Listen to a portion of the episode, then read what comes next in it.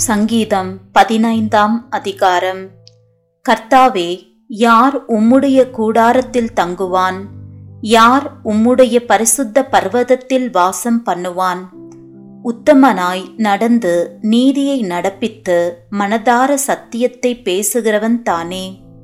அவன் தன் நாவினால் புறங்கூறாமல் தன் தோழனுக்கு தீங்கு செய்யாமலும் தன் அயலான் மேல் சொல்லப்படும் நிந்தையான பேச்சை எடுக்காமலும் இருக்கிறான். ஆகாதவன் அவன் பார்வைக்கு தீழ்ப்பானவன். கத்தருக்கு பயந்தவர்களையோ கனம் பண்ணுகிறான். ஆணையிட்டதில் தனக்கு நஷ்டம் வந்தாலும் தவறாதிருக்கிறான். தன் பணத்தை வட்டிக்கு கொடாமலும் குற்றமில்லாதவனுக்கு விரோதமாய் பரிதானம் வாங்காமலும் இருக்கிறான். இப்படி செய்கிறவன் என்றென்றைக்கும் அசைக்கப்படுவதில்லை.